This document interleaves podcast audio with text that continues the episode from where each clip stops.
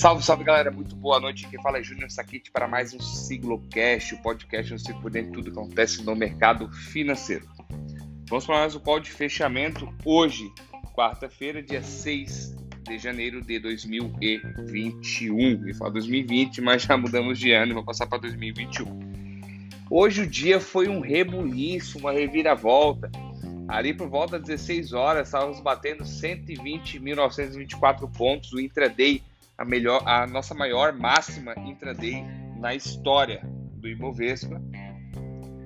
Porém, viramos para a queda junto com as bolsas de fora, com invasão de, é, vamos dizer assim, apoiadores republicanos ao Capitólio para evitar a contagem de votos e efetivar a vitória de Joe Biden, que não foi efetivada ainda, mas pode ser efetivada a qualquer momento e pode ser que efetive durante hoje ou amanhã.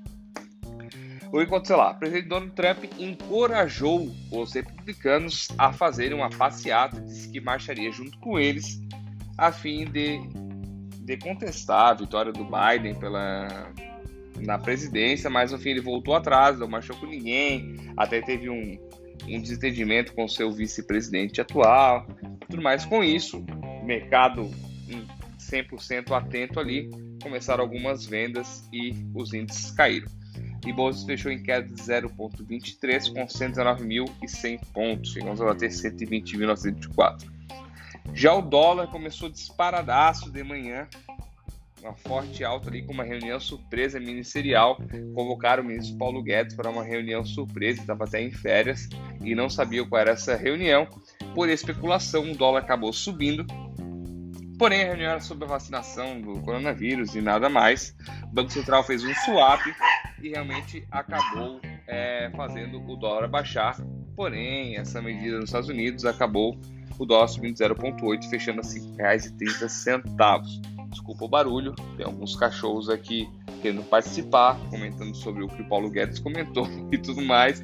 Brincadeiras à parte, é um cachorro latindo aqui fora que teve gente chegando no portão. Estamos de olho ainda nas eleições é, da Geórgia sobre o Senado. O mercado está precificando já uma vitória democrata, tá praticamente 100%.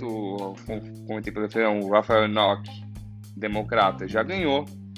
O John Ossoff está com 50,1 50 e depois o perdeu, que é o, o republicano David, perdeu, acho que fala assim, perdoar, perdeu 49,9. Está muito acirrado, mas é quase garantido que o democrata é, leve a, a vitória. A, a vantagem dos democratas ganhando, qual seria? Essa é a postura mais dovish, de liberação de dinheiro, mais pacote de estímulo, estimulação. Tanto que era aquela briga do Trump que queria liberar X valor e democrata 2X.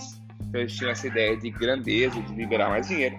Consequentemente, quanto mais dinheiro libera, mais a moeda real dele se desvaloriza, que é o dólar. Então, o dólar a tendência é cair. Hoje foi um dia bem atípico, então o hoje o governo acabou intervindo com o swap a fim de evitar uma alta significativa do dólar. Vamos acompanhar agora as eleições da Geórgia, os aumentos de casos de coronavírus e também ainda está havendo, acontecendo as manifestações republicanas no Capitólio lá nos Estados Unidos. Isso é bem importante. Essa, pô, não tem porquê, né, cara? Vamos aceitar a derrota do, do Trump, vida que segue, onda azul, vão abraçar a onda azul e vão todo mundo ser felizes e, e crescer junto. Mas, infelizmente, não é assim. Aguardo vocês amanhã no nosso Morning Call, por volta às 9 da manhã. Tenham todos uma boa noite. Não deixem de nos seguir nas redes sociais. Instagram, arroba Siglo Investimentos. Instagram, é, desculpa, YouTube, Siglo Investimentos. Se inscreve no nosso canal, ativa o sininho que diariamente tem nosso Morning Call e vários vídeos sobre mercado financeiro de forma fácil e descomplicada. Forte abraço e até amanhã.